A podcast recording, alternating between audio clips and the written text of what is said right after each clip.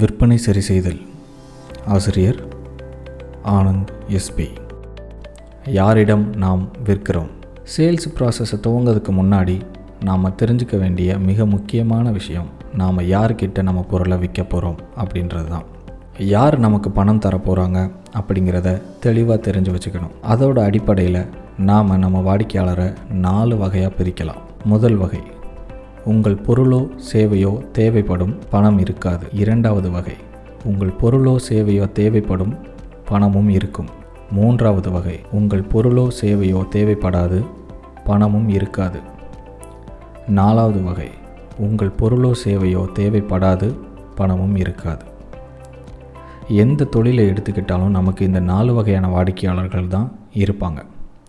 இந்த நாலு பேர்கிட்ட சரியான பிராண்டிங் சரியான மார்க்கெட்டிங் செஞ்சு உங்களுக்கான சரியான வாடிக்கையாளர்களை நாம் எடுக்க முயற்சி பண்ணணும்.